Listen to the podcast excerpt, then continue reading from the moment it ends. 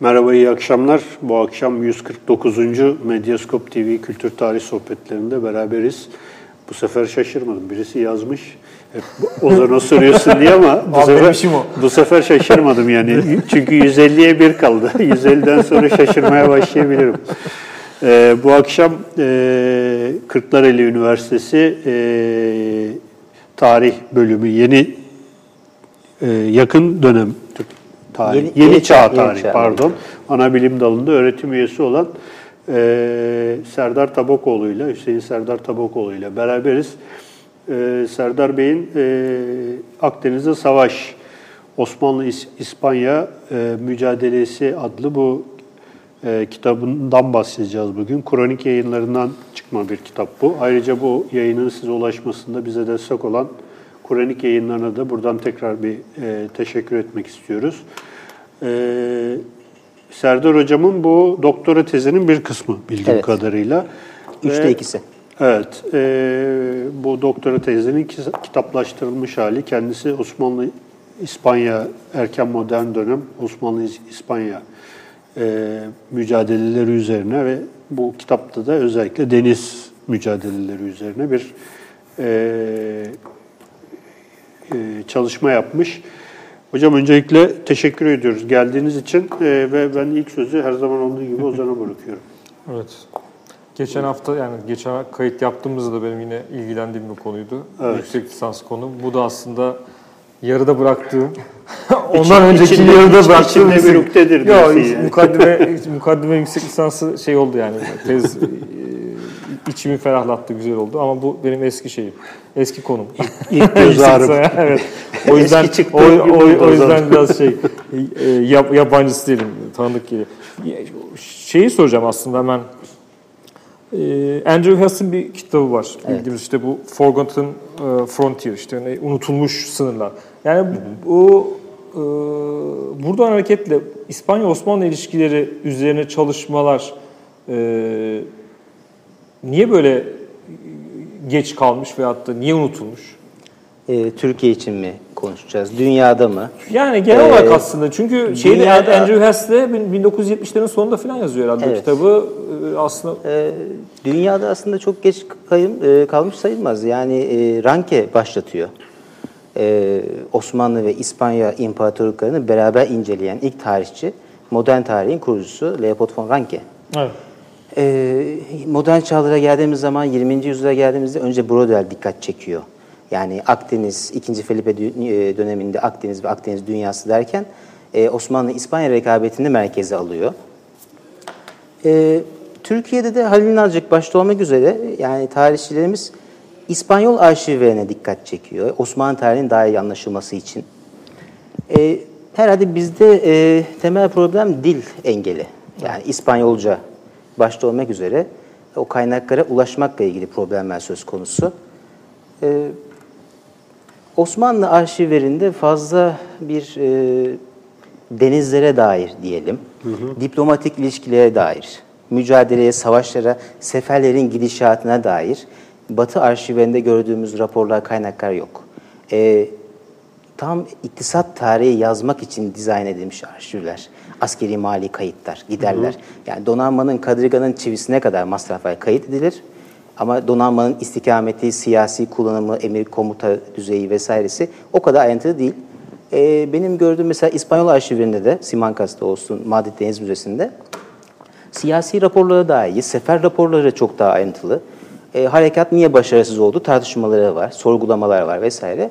Ama seferin tam maliyetini çıkarmak, kaç kadriga kullanıldı, e, bunlar biraz daha zor oldu.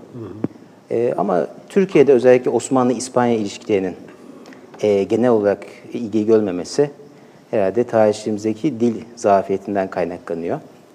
E, yani İspanyolca ile başlamak lazım. Çünkü İngiliz ve Amerikalı tarihçiler de öyle çok ilgilenmemişler. Yani e, Avrupa ekolünden gidiyor, Ranke ile gidiyor. E, belki Andrew Hess bir istisna gibi. İngiliz tarihçi John e, Eliot, Eliot. e, İspanya İngiliz imparatorluğunu mukayese eder ve e, bunun bir benzerini de der. İşte Osmanlı İspanya için yapılsa Türk tarihçiler veya e, diğer tarihçiler bu konuyla ilgilense ne güzel olur der. Burada Hocam- problemler var. Evet, şimdi bu Fernand Braudet'in e, sizin kitabınızda da e, geçen bir ifadesi var. İkinci Felipe döneminde Osmanlı-İspanyol ilişkileri için garip bir benzerlik vardır diyor Osmanlı ile İspanya'nın e, tarihsel gelişimi o Evet. dönem şeyleri. Bu kitabı okurken de ben e, şey yaptım. Mesela ikisi de benzer dönemlerde o siyasi birliklerini tamamlıyorlar. İşte 15. yüzyılın sonuna doğru ve 16. yüzyılın belki Bizim biraz daha erken. Evet bizim biraz daha erken. Onlar Reconquista'yla İstanbul'un fethiyle mesela Granada'nın Evet, e, düşüşü. düşüşü genellikle bir şey olur. Evet. Bunun dışında Yükselme da devirleri. e, işte ne bileyim Osmanlı'nın e, Suriye ve Mısır'ı fethetmesiyle işte biraz daha erken bir dönemde işte İspanya'nın Amerika'yı keşfetmesi arasında da böyle bir şey var. Şimdi böyle Akdeniz'in iki ucunda benzer süreçleri yap- yaşayan iki kuvvet var ortada ve bunlar Akdeniz'e bir çatışmaya giriyorlar. Siz ne gördünüz? Yani bu e, özellikle sizin kitabınız aslında çok kısa bir dönemi. 10, 14 yıllık bir dönemi şey Evet, yapıyor. 1560 74 arası. Bu yoğunluğun sebebi ne? Bir defa yani o dönemdeki şey. Bir de bu benzerlikler nelerdi acaba? Yoğunluğun sebebi e, iki imparatorluğun artık tam güçlerini bu mücadele için seferber etmeleri. Önceliklerini aynı anda eş zamanlı olarak Akdeniz'e vermeleri. Evet. E, artık e, bu mücadelenin sonucu belli olsun diye. E, İspanya'nın özellikle 2. Felipe döneminde ve Cerbe Deniz Muharebesi'nden sonra 1560'tan sonra kritik bir şekilde Akdeniz'e odaklandığını biliyoruz. E, benim tezim, benim iddiam buydu. İnebahtı'ya hazırlanmaya başlıyor. Cerbe yenilgisiyle İspanya. Bu yüzden bütün kaynaklarını, askeri, mali kaynaklarını, e, yeni dünyadaki kaynaklarının belki belli bir kısmını bu mücadele için seferber ediyor. E, kısa bir dönem ama çok yoğun bir dönem. Yani içinde birçok çatışma var. E, 1560 Cerbe yani genellikle Preveze ile biraz İnebahtı'nın gölgesinde kalıyor. Evet. Türk tarihçiliğinde ama Cerbe Cerbe Deniz Savaşı. Zaferi. E, Evet, Osmanlıların Cerbe Zaferi oldukça önemli. Ee, İspanya için çok önemli bir dönüm noktası, karar anı. anı. Yani bu savaştan sonra biz Türkleri denizlerde yeneceğiz ve bunun için bir takım şeyler yapmamız lazım. Fikri ortaya çıkıyor. Ee, nedir bunlar? Ee, donanmayı, kadırga donanmasını güçlendirmek, çok sayıda kadırga inşa etmek, teşkilatı gözden geçirmek, ee, ve kadırgaların e, finansmanını değiştirmek. Yani bunları Andre Doria gibi girişimcilere veriyoruz sözleşmeyle. Bunun yerine doğrudan kraliyet idaresine alalım. Daha verimli bir şekilde kullanalım diyor. Ee, Cerbe'nin yanı sıra mesela 64 yılında Peñón de Vélez harekatı var İspanyolların. 1565'te Malta Seferi var. Malta Seferi de mesela doğrudan Osmanlı-İspanya mücadelesinin bir unsuru olarak ele alınmaları, İspanyol donanmasının e, yani bu yeniden inşa edilen, güçlendirilen İspanyol donanmasının e, Akdeniz'de Türklere karşı belki elde ettiği ilk zafer. Malta Harekatı. Yani Malta adasında başarılı bir şekilde İspanyol yardım ordusunun çıkartılması Evet. e, adanın etrafındaki Osmanlı ablukasını kırarak, Piyale Paşa komutasındaki Osmanlı donanmasını atlatarak bu harekatı gerçekleştirmesi bir e, küçük zafer olarak onlar tarafından görülmekte. Her ne kadar bir deniz savaşı olmasa da.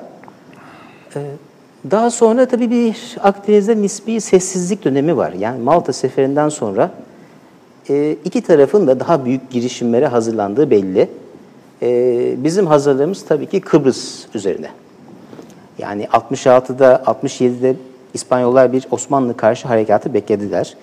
Malta'nın rövanşını beklediler ama bu gerçekleşmedi. Ee, Doğu Akdeniz'e yöneldik ve Kıbrıs harekatına başladık. Ee, İspanyollar tabii ki Venedik'le birlikte buna bir karşı hamlede bulundu. Ee, ve İnebahtı Deniz Savaşı gerçekleşti. Ondan sonra da tabii ki öncelikle Akdeniz'de kalmaya devam etti. Özellikle Osmanlılar için.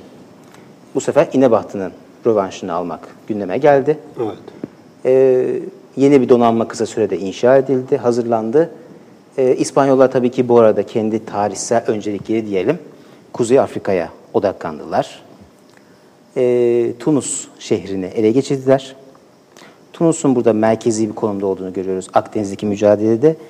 E, bunu belki 15. yüzyıl sonlarına kadar götürebiliriz. Yani Akdeniz'de e, kuşkusuz en önemli üslerden biri Tunus ve Tunus limanı önündeki La Goletta Halkuvat Kalesi. Kemal Reis'in zamanında kullandığı bir yer. Daha sonra Barbaros kardeşlerin kullandığı bir üs. 1535 yılında da İspanyol askerlerinin kullandığı bir harekat merkezi. Ee, mücadele orada yoğunlaştı. Tunus'ta yoğunlaştı. İnebatı'dan sonra. 1573 yılında İspanyollar Tunus şehrini ele geçirdi. Don Juan de Austria hatta orada e, gayrimeşru bir prens olarak kendi ülkesinde bağımsız bir krallık hayali kurduğuna dair de e, kanıtlar var, belgeler var. İkinci Felipe ile bu yüzden pek anlaşamıyor. E, Felipe Kuzey Afrika'da fazla kalıcı olma niyetinde değil. E, nihayetinde mücadelenin zirvesi de Osmanlıların Tunus'u ve La Golette Kalesi'ne e, 1535'ten itibaren İspanyolların elinde olan La Golette Kalesi'ni almasıyla ve bu kaleyi belki teatral bir şekilde uygun kapanış yapmak için temellerine barut fıçıda yükleyip havaya uçurmasıyla kapanıyor. Güzel. Güzelmiş. Uygun bir kapanış. Kapanışı güzelmiş. Genel olarak güzel finali. 16. yüzyıl için konuşursak e, hem yani bu çünkü bir mukayeseli çalışma aslında sizin evet. çalışmanız doktora hem e, Osmanlı arşivleri hem İspanya arşivlerinden e, faydalanan bir çalışma. Genel bir 16. yüzyıl için konuşursak genel e, hem dünya tarihi ölçeğinde veya da dünya e, ölçeğinde e, de düşünürsek hem Osmanlı'nın hem de İspanya'nın kendine ait bir Akdeniz özelinde ve yani bu şey ölçeğinde de e, dünya tarihi ölçeğinde de bir e, büyük bir stratejileri var mıydı? Ee, İspanya için başlayalım. 1492 bir dönüm noktası İspanya için. Ee, Granada'nın alınması, Endülüs Emevilerin adı tamamen sona ermesi ee, ve İspanya 1492'den sonra ne yapacak? Bu kadar şövalye istihdam edilmiş, bu kadar savaşçılar var. 700 yıllık bir Reconquista'nın yeniden fetih hareketinin aniden son bulması var. 1 Ocak 1492'de. E, orada hazır bulunanlar arasında mesela Christoph Kolomb da var. O kentin düşüşünü görenler arasında. E, dışa açılma süreci başlıyor İspanya için. E, bir açılma yönü batıya yönelik. Batıya giderek doğuyu bulma projesi Christoph Kolomb'un girişimi desteklenir. Hı hı. Çünkü o tarihe kadar Katolik hükümdarlar, e, Kraliçe Isabel ve e, Don Fernando bu desteği geciktirdiler. Şu Granada meselesini bir çözelim ondan sonra demekteydiler. E, ikinci süreç tabii ki Reconquista burada bitmemeli. Yani İslam'la kutsal savaş bir yerde devam etmeli denilerek Kuzey Afrika'ya açılma süreci başladı. Kuzey Afrika'da tabii ki e, Türk korsanlar söz konusu. Doğu Akdeniz'den gelen e, Kemal Reis, Burak Reis gibi korsanların varlıklarını hissettirdiklerini biliyoruz. Hem bunların kullandığı üsleri ortadan kaldırmak için bir harekat gerçekleşir hem de e, Kutsal Savaş'ın yani bu açık bir şekilde bir Haçlı seferidir. Devam ettirmesi söz konusu. İspanya'nın, e, modern İspanya'nın diyelim Akdeniz yönelik harekatı böyle başlar. Tabi daha öncesinden e, Katalanların bir Akdeniz'de ticari imparatorlukları var, kolonileri, kadırga kuvvetleri vesaire ama orta çağlarda evet. kalmış, Barcelona merkezli. E, fakat artık siyasi birliğini tamamlamış İspanya'nın Akdeniz politikası 1492'den itibaren doğar ve Kuzey Afrika yani Mağrip sahillerinde bir dizi önemli limanın ve kıyı üssünün ele geçirilmesine dayanır. 1495'ten itibaren 1510'lara 20'lere uzanan bir süreç. Evet. Ee, Osmanlı İmparatorluğu'na bu şeyden sonra geçecek olursak e, Akdeniz politikası. Yani İspanya'nın Akdeniz politikası Kuzey Afrika'ya hakimiyetine dayanıyor. Kuzey Afrika'nın da bölgesel hakimiyeti değil, kıyıdaki belli üslerin korunması, evet. korsan üslerinin engellenmesi. Osmanlıların e, Doğu Akdeniz politikası belki izlerini e, Türk beyliklerinde aramamız lazım. 11. yüzyıla kadar inebiliriz. Yani Çaka kadar, daha sonra Gazi Umur Bey'e kadar bir Türk denizciliğinin devamı olarak görebiliriz. Ee, Anadolu kıyılarının güvenlik altına alınması, emniyete alınması. E çünkü Anadolu kıyılarında 11. yüzyıldan itibaren Ege denizinde herkes var. Şövalyeler var, e, Haçlılar var, E, Katalanlar var, baskılı korsanlar var. Bilbao'dan kalkıp gelen, yani Ege Denizi'nde korsanlık yapan e, Memlükler var. Yani çok e, karışık bir dünya. Türkler Va- kendilerini... Vahşi batı gibi. bir nevi. Venedik Ceneviz rekabeti var. Yani ticari savaşları var bir yandan. Osmanlı Beyliği bu ortama doğuyor. Yani bu aslında güç mücadelesinden faydalanarak kendisinde denizlerde bir hayat sahası açıyoruz. Ee, bu gerçekten kolay bir süreç değil. Yani denizcilik geçmişi olmayan bir e, millet olarak diyelim. 11. yüzyıldan itibaren İzmir merkezinde bir şey açılıyor. Osmanlılar Gelibolu, Rumeli'ye geçmek birinci mesele. Yani deniz gücü olmadan bu iş çok zor. E, oluyor, nasıl oluyor? Ceneviz gemileri taşıyor. Zaman zaman Venedik gemileri söz konusu olabilir. E, fakat hep geçici çözümler. Gelibolu'nun ilk deniz üssü olarak önemi çok açık. E, İstanbul'dan önce tabii ki. E, 14. yüzyıl diyelim. Ee, Ege bölgesi, Akdeniz, Venedik'le mücadele tabii ki çok önemli. Ee, İkinci Bayezid döneminde Türk donanmasının Venedik'le mücadele için güçlendirilmesi söz konusu.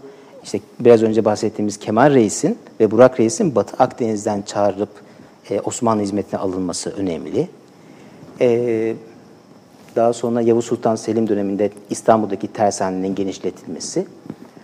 Yani, e, deniz gücü olmak, yani güçlü bir donanma sahibi olmak Osmanlı için bir tercih meselesi değil. Bir zorunluluk, bir olmazsa olmaz. Bir imparatorluk olacaksanız, hele bu imparatorluğun toprakları e, o zaman tabii iki kıtaya yayılacaksa, yani Anadolu ve Rumeli arasında, Asya ve Avrupa arasında olacaksa, bu e, deniz geçiş yollarının emniyete alınması lazım. Donanma olmadan da bu iş olmaz. E, Batı Akdeniz'e olan ilgimiz e, gene Kuzey Afrika bağlamında İspanya ile aynı şekilde çakışan çıkarlarımız söz konusu. Barbaros Hayrettin Paşa ile yani Barbaros kardeşlerle başlıyor. Gene Yavuz döneminde ilk temaslar var. Ee, aslında belki o şeylere çok girmemize gerek yok ama Barbaros kardeşlerin Osmanlı kıyılarından uzaklaşmasının sebebi de aslında Yavuz Sultan Selim'in tahta çıkmasıdır. E çünkü onlar Şehzade Korkut'un adamlarıydı. E, Hızır Reis ve Oruç Reis. Yavuz tahta çıkınca bu sulardan e, Osmanlı sularına uzaklaşmak zorunda kaldılar. Yani e, Tunuslar, Cezayir'e o yüzden aslında çıktılar. Fakat bir süre sonra bu e, şey unutulunca diyelim, e, tekrar İstanbul'a ilişkiler tesis edildi.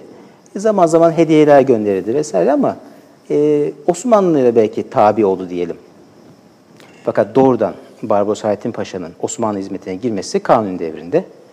Biraz da İbrahim Paşa'nın belki gayretleriyle e, 1533-34 yıllarındadır. E, Tabi Barbaros tek başına gelmedi. Bize bütün bir ülkeyi verdi. Cezayir kralı olarak Cezayir'i Osmanlı Sultanı'na Kanuni'ye teslim etti. Ve bir anda bir mağrip meselemiz oldu. Bir Kuzey Afrika meselemiz oldu. Nedir? Burada İspanya ile mücadele. Ee, Barbaros'la birlikte Batı Akdeniz'e yönelik bir e, Osmanlı vizyonu doğdu desek herhalde yanlış olmaz. Hocam şimdi bu e, sizin kitapta da e, geçen bir ifade var.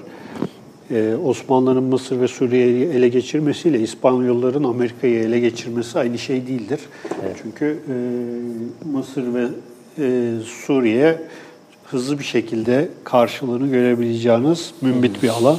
Halbuki İspanya Amerika'ya gittiği zaman onun bütün hem sosyal sermayesini hem insan şeyine neredeyse emmiş bir anlamda ve onu epey bir zayıflatmış bir e, proje. E, bu sizin kitabınızda biraz artık şeylere de girebiliriz belki. Yani bu hazırlık, lojistik vesaire. Hı hı. E, bu İnebahtı'dan sonra o meşhur laf var ya, e, siz bizim sakalımızı kestiniz ama biz sizin kolunuzu bacağınızı doğradık gibi bir şeyi var meşhur. Ee, Osmanlı'nın deniz gücünü tesis etmesiyle İspanyolların deniz gücünü tesis etmesi arasında ciddi bir e, hız farkı var bildiğim anladığım evet. kadarıyla. Biraz bunlardan bahsedelim. Neden bu hız farkı var? Bu e, Amerika İspanyollara çok hayırlı gelmemiş herhalde orayı e, fethetmek vesaire. Bir de mesela şeyden de bahsetmişsiniz. İspanya'da e, gemi yapmakla mesela İtalya'da yapmak arasında bayağı ciddi maliyet farkı evet. var ve e, bunlardan biraz bahsedelim isterseniz yani. Ee, Mısır meselesiyle başlayalım. Yani kronolojik olarak da belki hep aynı dönemler Yavuz döneminde Evet. e, gündeme gelen e, fetihler Suriye, Mısır. E, coğrafi keşiflerden yani 1492'de Amerika'nın keşfinden birkaç yıl sonra. Evet. E, Hatta e, ya bunu coğrafi keşiflere e tabi sadece Amerika'nın keşfi değil aynı zamanda Portekizlerin Hint okyanusuna yönelik yeni bir rota bulmasıyla da beraber düşünmemiz lazım. Evet. Osmanlı'nın tepkisi olarak değerlendiren tarihçiler var. Bir Osmanlı reaksiyonudur keşifler çağına. Osmanlıların e, Suriye Mısır fetihleri e, bir karşı hamle gibi. E, altyapı bu tabii ki Andrew Hesse'nin yorumu. Yani Mısır'dan e, Osmanlı İmparatorluğu'nun elde ettiği gelirleri yeni dünyadan, Amerika'dan İspanya'nın elde ettiği gelirlerle mukayese eder Andrew Hess. E, ve bu yorum ona ait. E, Osmanlılar Mısır'da e, yerleşik bir e, mali altyapı, bir tarım organizasyonu buldular ve bunu hızlı bir şekilde kendi imparatorluk sistemlerine dahil ettiler, entegre ettiler der. Buna karşılık İspanyollar 1492'de işte Kolomb'un seferleri başlar. E, sırf yani devlet teşkilatının oradaki eyaletlerin teşk- e, ortaya çıkması, oluşması belli bir süre alır. E, yağma ve talan harekatı var bu meşhur konkistadorlar, İspanyol fatihlerin. E, Hernan Cortez'in, Francisco Pizarro'nun hareketleri var. Yerlerin elindeki değerli madenler gasp edilir. İşte meşhur hikayeler, e, Montezuma'nın elindeki, Ataulpa'nın keza hazinelerinin gasp edilmesi süreci var. Henüz yeraltı kaynaklarına inilmemiş. E, o yağmanan altın gümüşten İspanya kralının bir hissesi var. Quinto Real. E, beşte bir hissesi var. Bizim belki pençikle örtüşüyor. Yani beşte bir hükümdarın hakkıdır şeklinde. Şu anki gelir vergisi de öyle. Yani günümüzde de bir şey evet, bağlantısı yani. Değil, bir şey. Pençik yararlı değil. Patrondan belli oluyor. Geçenlerde, geçenlerde de 22'ye çıkardılar. Ama o şeyden geçiyor herhalde. rahatsız. Arap etkisi olabilir mi acaba Avrupa'da? Beşte bir şeyde vardı herhalde. Mali düzenlemelerde olabilir. Çünkü ciddi bir Endülüs etkisi var. Yani, yani İspanya'nın devlet teşkilatında olsun Evet. e, sisteminde.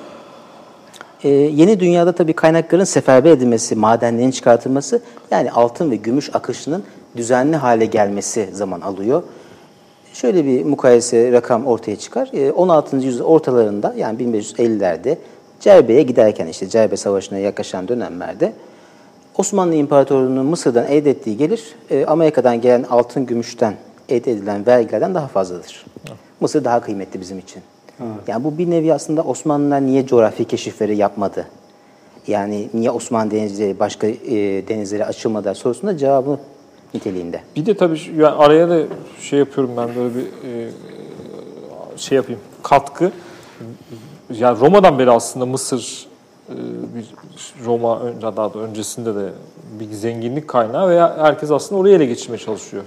Çünkü işte Nil'in işte verimli topraklar orada yetişen mahsul ve oranın ge- ürettiği bir şey var. Artı değer var ve Roma ondan öncesi işte yani işte şey e, yakın dönemde Memlük var ve Osmanlılar da aslında orayı alarak hem işte şeye e, Hint okyanusuna çıkış yapıyorlar hem de bir yandan da aslında oranın gelirlerine konuyorlar. Çok büyük bir şey var, kaynak Ciddi var. bir gelir. Yani Mısır irsaliyesi e, çok ciddi bir para. E, İktisat tarihi kitaplarında okuduğumuza göre yani bir yedek hazinedir. Bir ihtiyat hazinesi, bir acil durum hazinesi. Kriz anlarında açılacak padişahın özel hazinesi konumunda. E, ciddi bir rezerv. Yani bir Merkez Bankası Ha. rezervi gibi Mısır hazinesi. İkinci bir ülkenin e, hazinesini elde bulundurmak gibi olağanüstü bir şey. E, İspanya'ya gelen altın, gümüş, yeni dünyadan akan e, 1580'lerde 90'larda zirve yapacak ancak.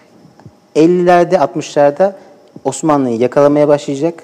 Devlet geliri olarak İspanyol İmparatorluğu'nun gelirleri de yani milyon düko olarak hesap edildiği zaman yani Cerbe yılında hemen hemen denktir Osmanlı-İspanya bütçeleri diyelim. Yani gelirler e, 3 milyon düka civarında. E, yani seferber ettiğimiz kaynaklar hemen hemen e, hükmettiğimiz para aynı gibi. Evet. Fakat şu fark var. Osmanlılar bu kaynaklarını kısıtlı ekonomik kaynakları çok daha verimli şekilde kullanıyor. Yani akçenin hakkını veriyoruz. E bu da e, yerleşmiş bir askeri mali bürokrasi sayesinde oluyor. Bu hem Bahriye Teşkilatı'nda böyle. E, fakat e, Bahriye Teşkilatı'nda da mesela mali altyapıyı teşkilatı kullanıyoruz. Avarız hane sistemini kullanıyoruz. E, avarız e, sadece nakdi değil, zorunlu hizmet olarak da mesela kürekçi toplanmasında kullanılıyor.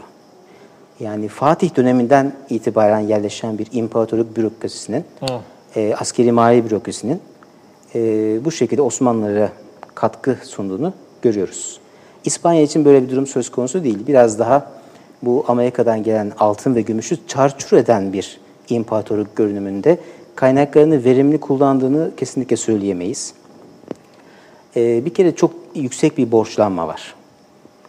E, bu ikinci Felipe döneminde başlamadı. Yani 5. Carlos döneminde, daha babası döneminde imparator seçilmek için dağıtılan bir ton rüşvet var.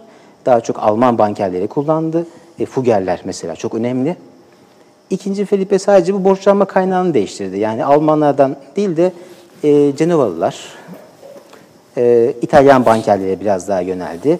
E, Hollanda tabii çok önemli bir diğer kaynak.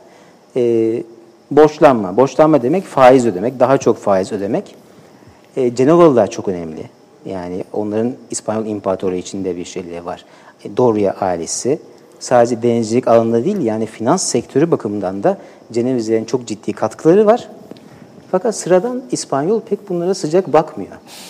Cenevizlere e, yani faizin faizini, faizini istiyor bizden diyerek onları tabii kötülemek için bunlar beyaz Türklerdir diyorlar. Allah o Allah. derece e, Cenevizlerle bir şeyleri var. Algı var. Tamamen bu finans sektöründeki e, yaklaşımından dolayı, faiz ve tefeciliğe varan bir faizden dolayı. Peki bu şey mevzusu var burada. Bu, siz konuşurken not aldım da girişimci denizci bu doryalar için söylediniz. Evet. Onun şeyi nedir? Ee, Yani normal Onu ben de not aldım. ben, ben İyi, yani. Sen Ben kopya çektim. Ee, ne zaman başladı Andrea Doria İspanyol hizmetinde? E, 1528 yılından itibaren. Daha önce Fransa kralının hizmetinde. Ee, bir kadırga filosu var. Bunun mülkiyeti, gemilerin mülkiyeti Andrea Doria'ya ait. E, bunları kraliyet hizmetine kiralıyor. Yani mürettebatıyla birlikte, kendi hizmetiyle birlikte e, filoya ben komuta edeceğim diyor. Karşılığında tabii ki bir sözleşme, bir asiento imzalanır sorumlulukları yazılır. Senin görevin İspanya kıyılarını 5 yıl boyunca korumak. Karşılığında sana 50 bin duka para vereceğim veya 100 bin duka. Ee, bu para işte yanına bir iki e, tabii ki anlaşmaya e, madde eklenebilir. Aynı zamanda İspanya ve Ceneva arasında serbest ticaret yapabileceksin. Buğday, tahıl taşıyabileceksin filan gibi. Bayağı Ek özel, özel ordu yani. Özel donanma. Ee, özel ordu ve özel donanma. Ee, İtalyanların condottieri dedikleri para askerlik aslında ama bence bunun ötesine geçiyor. Yani para askerlik biraz yetersiz kaldığı için girişimci ifadesini kullanıyorum. Ticari girişimleri var. Sakız Adası'nda girişimler var. Bir yandan Türklerle e, savaş için kadırga donatılıyor. E, farklı sektörlerde, bankacılık sektöründe e, girişimleri, yatırımları var.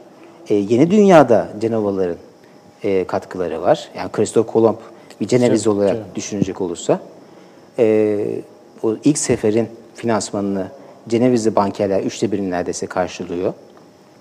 Oldukça önemli. Yani girişimcilikten kastım bu. E, kadırgalar bu girişimcinin askeri müteahhit de belki denebilir. E, kendi mülkiyetinde. Kendi hizmetinde askerlerini e, o görevi belli bir meblağ karşılığında yerine getiriyor. İkinci Felipe'nin pek sıcak baktığı bir şey değil. Çünkü yozlaşmaya açık bir şey, suistimale çok açık.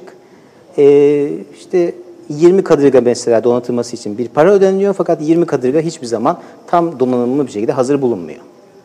Ya 17 kadırga, 18 kadırga, kürekçileri eksik oluyor, peksimetleri, cephanesi eksik oluyor, kötü malzeme kullanıyor. Yani bir yerden kar elde etmek için Mahalleden çalıyor. Malzemeden Köleden çalıyor falan. Bir şeyde e, düşünmeye 1538'deki işte Preveze Savaşı'nda Tabii. değil mi? Do- Andre Doria evet, vardı. ediyor. E, 1571'de de yine on aynı aileden E, Gian Andrea Doria var, Evet. yeğeni ve onun tabii ki yerine Bu geçen. Doryaların biliyorsunuz İstanbul'da e, şeyleri de var. E, bir dönem hükmetmişlikleri de var. Bu yanık kapı Galata'da vardır. E, Fetih'ten önce sanıyorum 14. 14. yüzyılda falan bir e, Ceneviz. son kalan e, Ceneviz surlarından bir tanesidir. Kapının üzerinde hala Doria ailesinin o kapıyı o aile yaptırmış. Yani İstanbul Galata e, valisi gibi, kaymakamı gibi neyse işte o dönemin e, şeylerinden bir tanesi. Doria ailesinin amblemi durur hala. Geçenlerde 10 sene kadar önce bir iski kepçesi vurup kırmıştı onu da. Sonra bir kafese aldılar falan bir şeyler yaptılar. Yani o e, Doria ailesinin bir dönem İstanbul'da podesta olarak e, şey yaptığını da biliyoruz. Böyle çok ilginç köklü bir aile yani. Değişik bir aile. Yani aslında Şey Puslu Kıtalar Atlası'nda da hatta geçer o şey kapı. E, romanda geçer yani. E, şeyin romanında.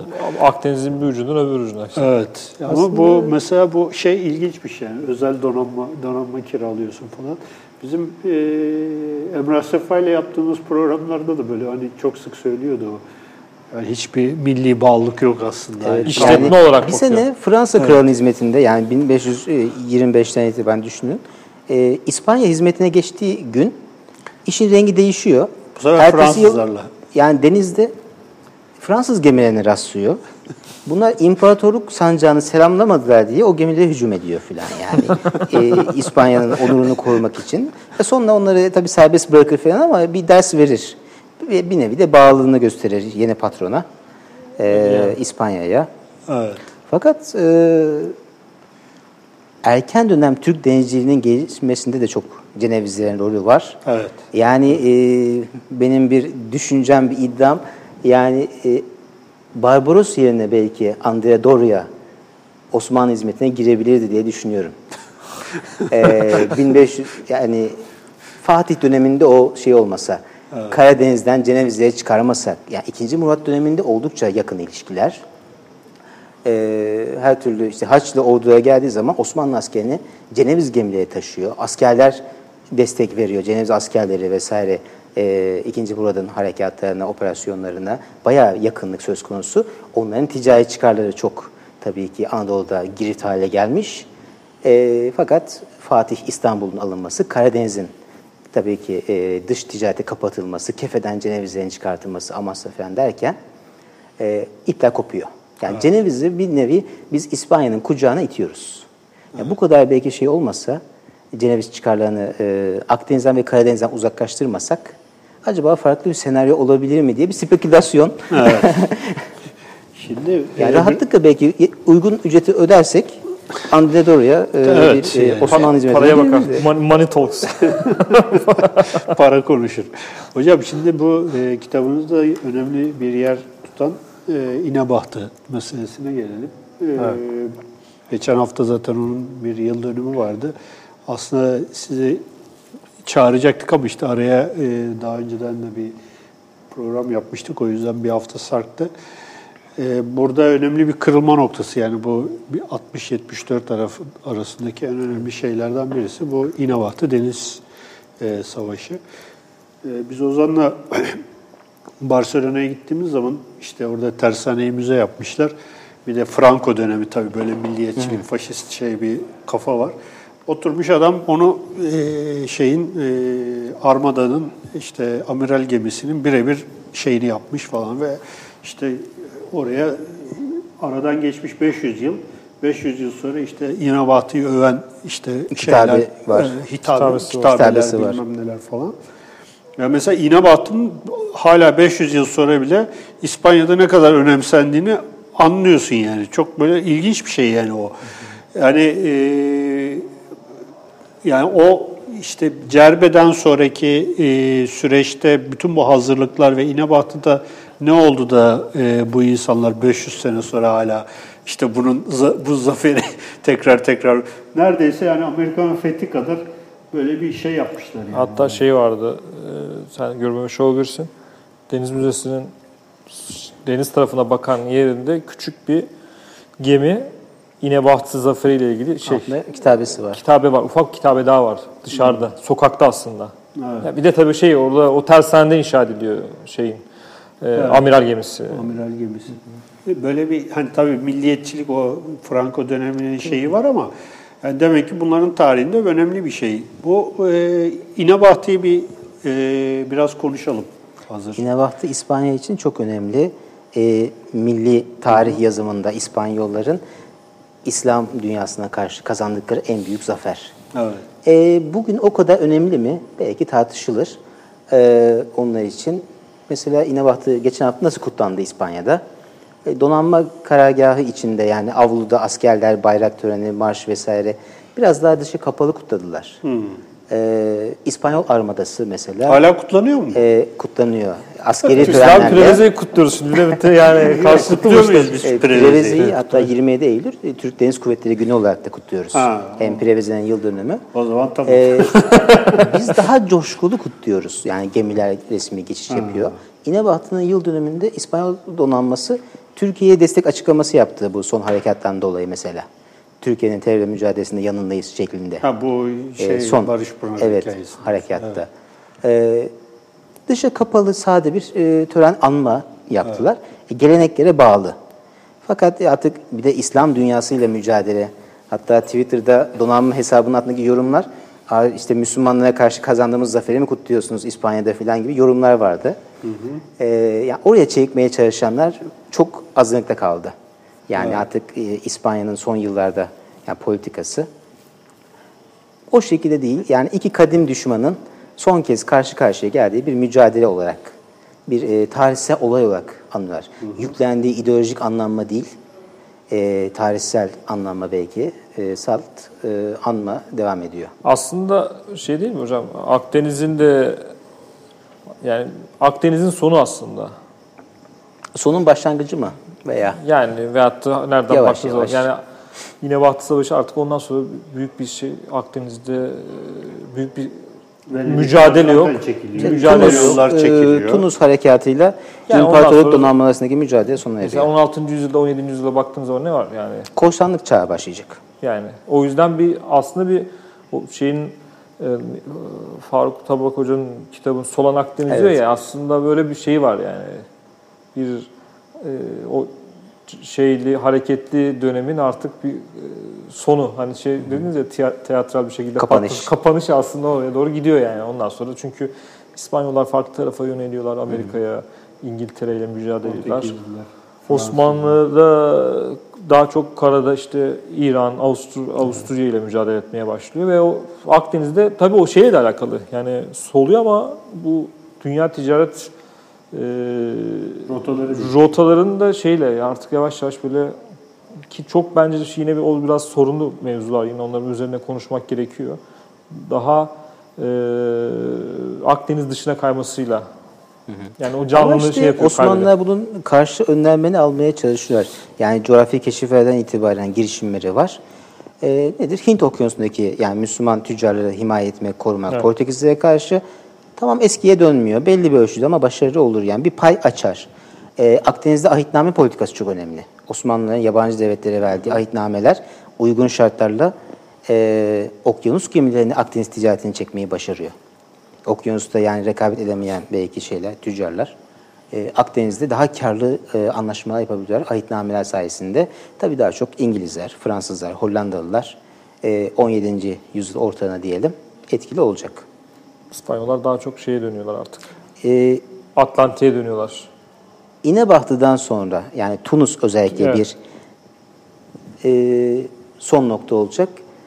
İnebahtı'da e, Osmanlılar malum büyük bir yenilgi aldılar. 30 bin Osmanlı denizci şehit oldu. Yani kürekçiler, denizciler, askerler. E, İnebahtı'ya nasıl hazırlandık kısmını belki atladık ama Evet onları Ee, biraz konuşalım hocam.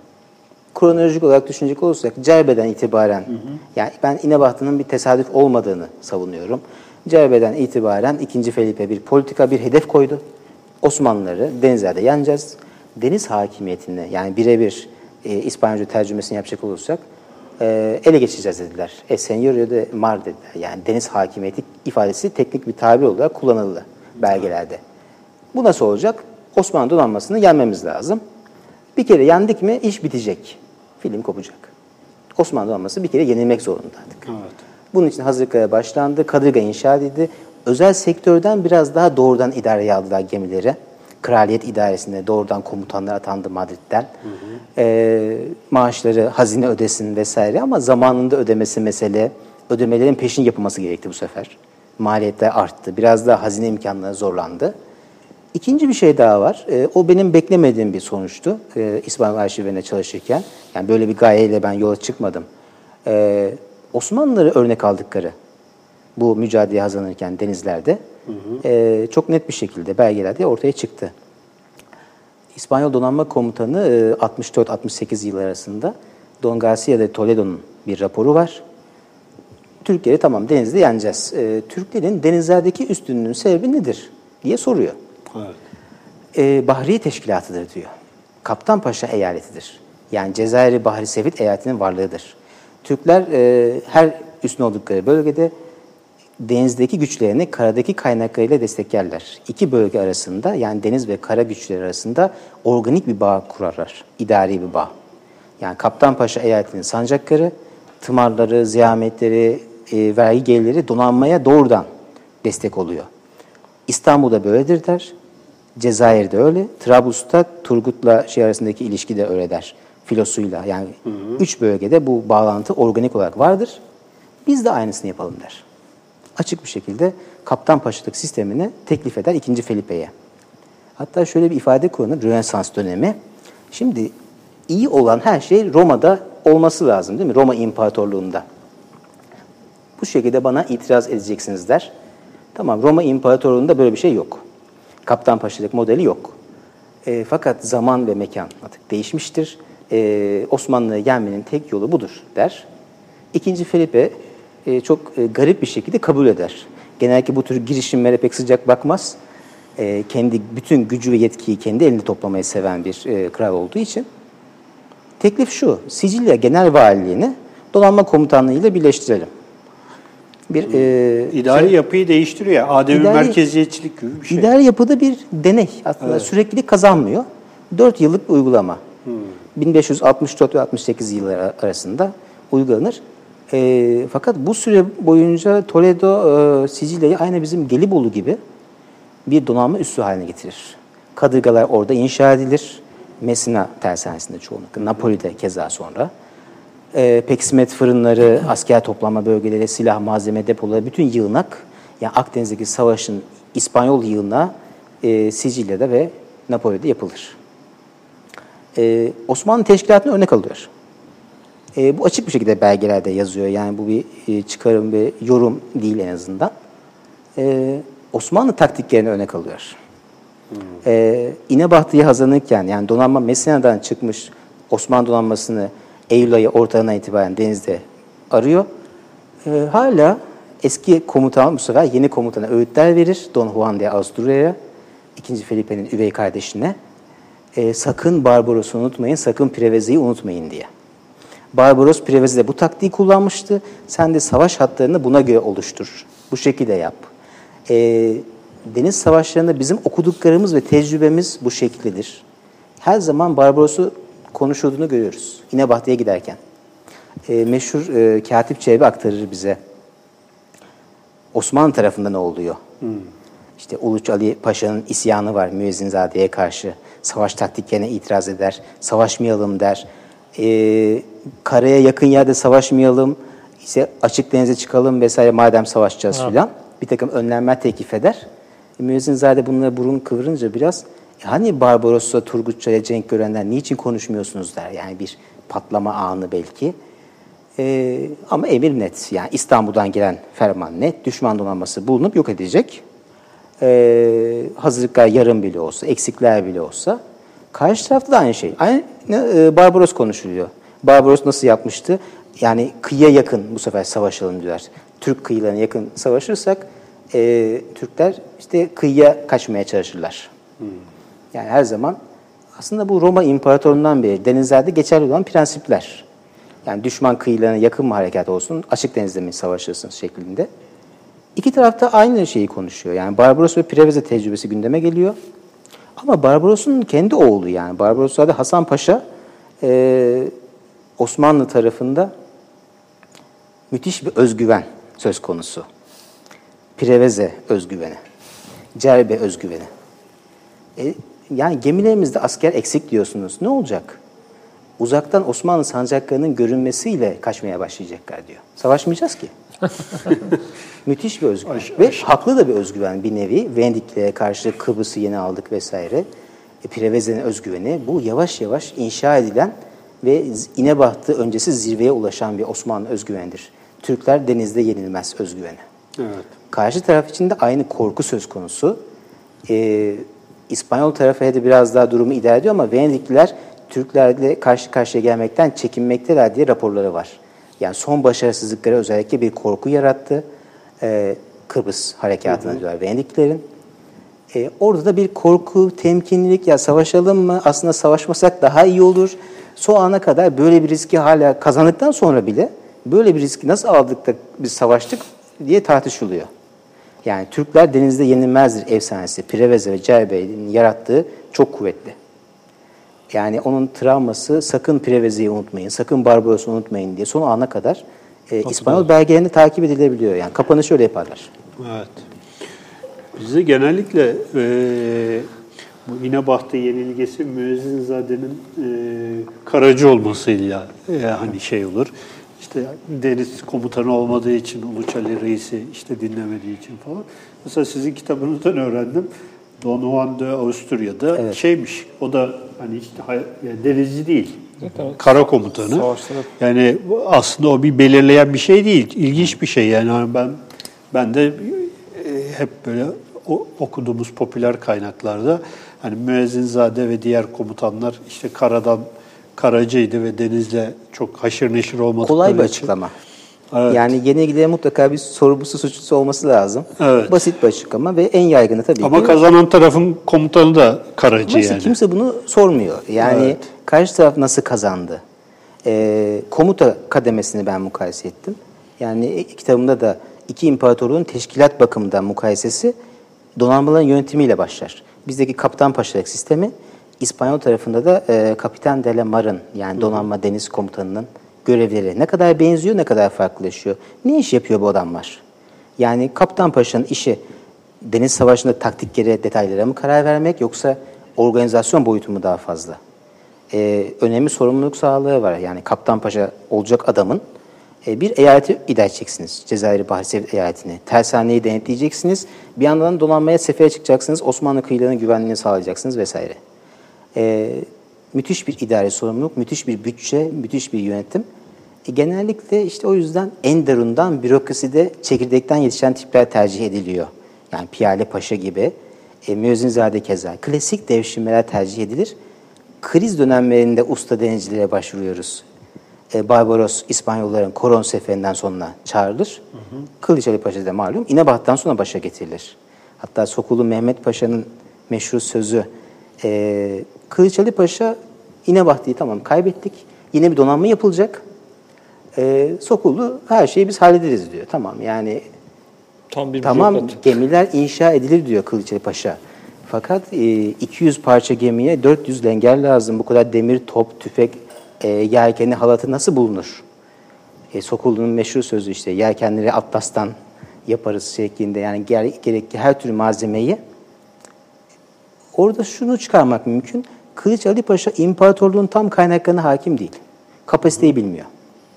Askeri mali bürokrasinin imkanlarını tam bilmiyor. Sokullu tam hakim. Bürokrat yani. Yani imparator zaten kaynakların bir kısmında kendi Sadrazam hükmediyor. yani, yani. Ee, Yok yani şey anlamda yani bir- Evet.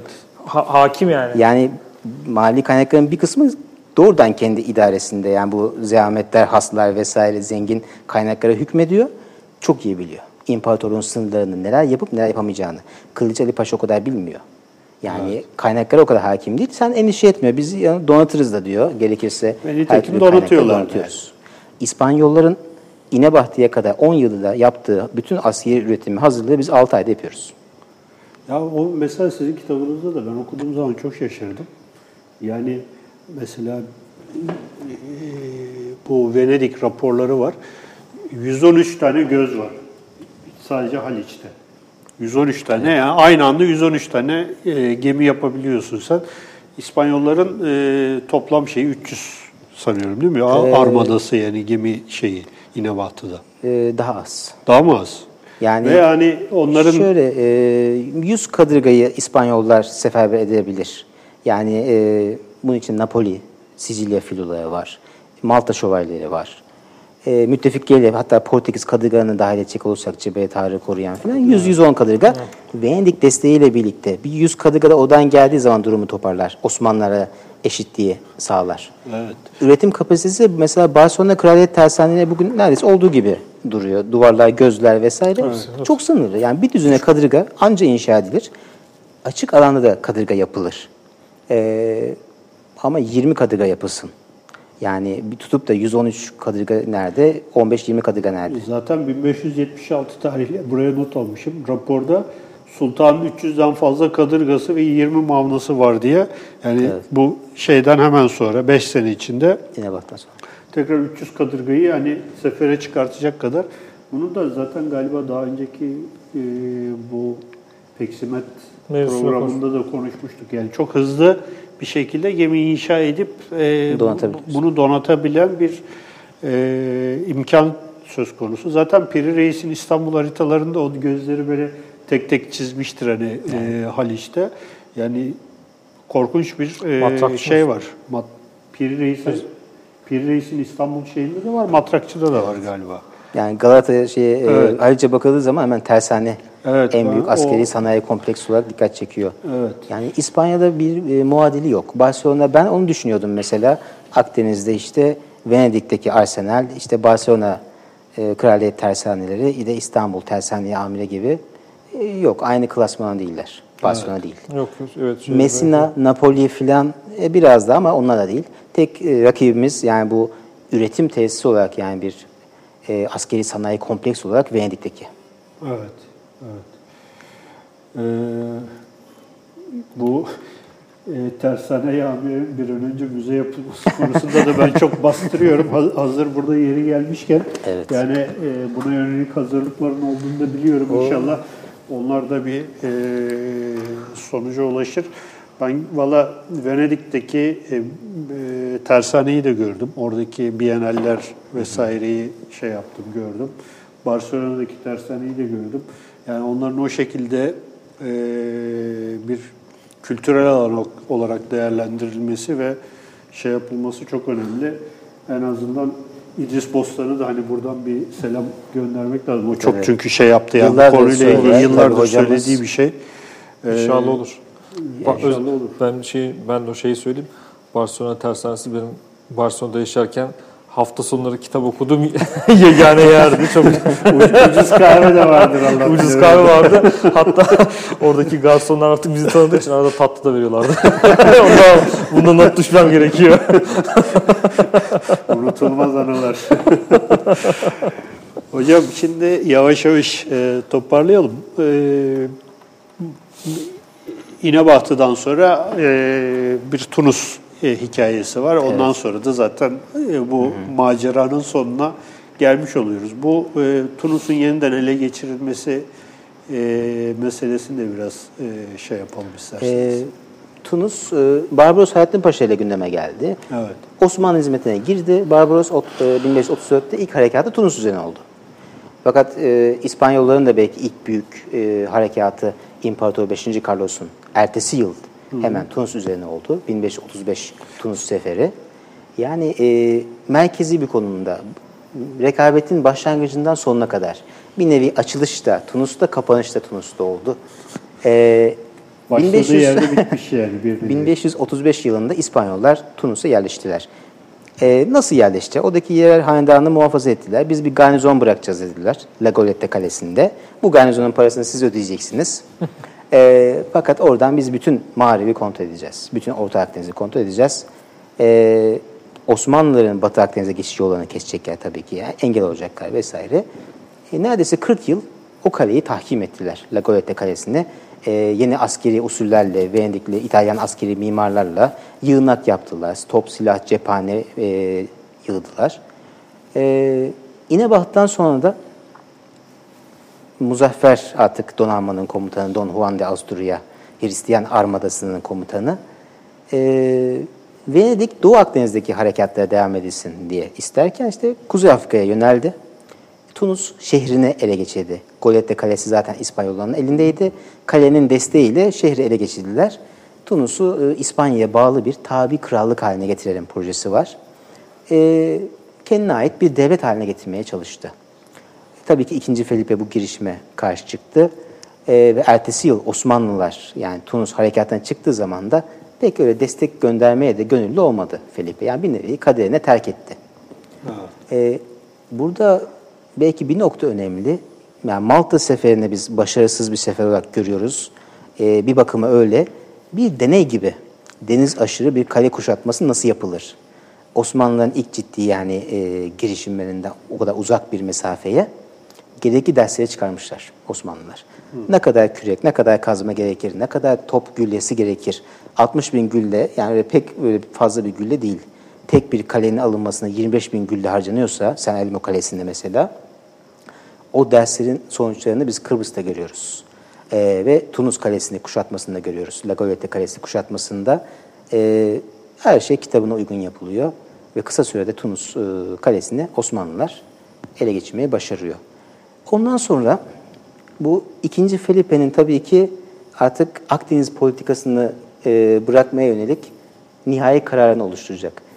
İlk soru işareti e, Osmanlı donanmasının İnebah'tan sonra yeniden inşa edilmesi. E, Türkleri biz denizlerde bir kere yendik. Hristiyan dünyasında görevimizi yaptık evet. düşüncesinde Felipe. Sıramızı saldık. Sıramızı saldık. yani papalıktan aldığımız paranın karşılığını verdik. Biz evet. işte Hristiyan dünyasında büyük bir zafer e, kazandık.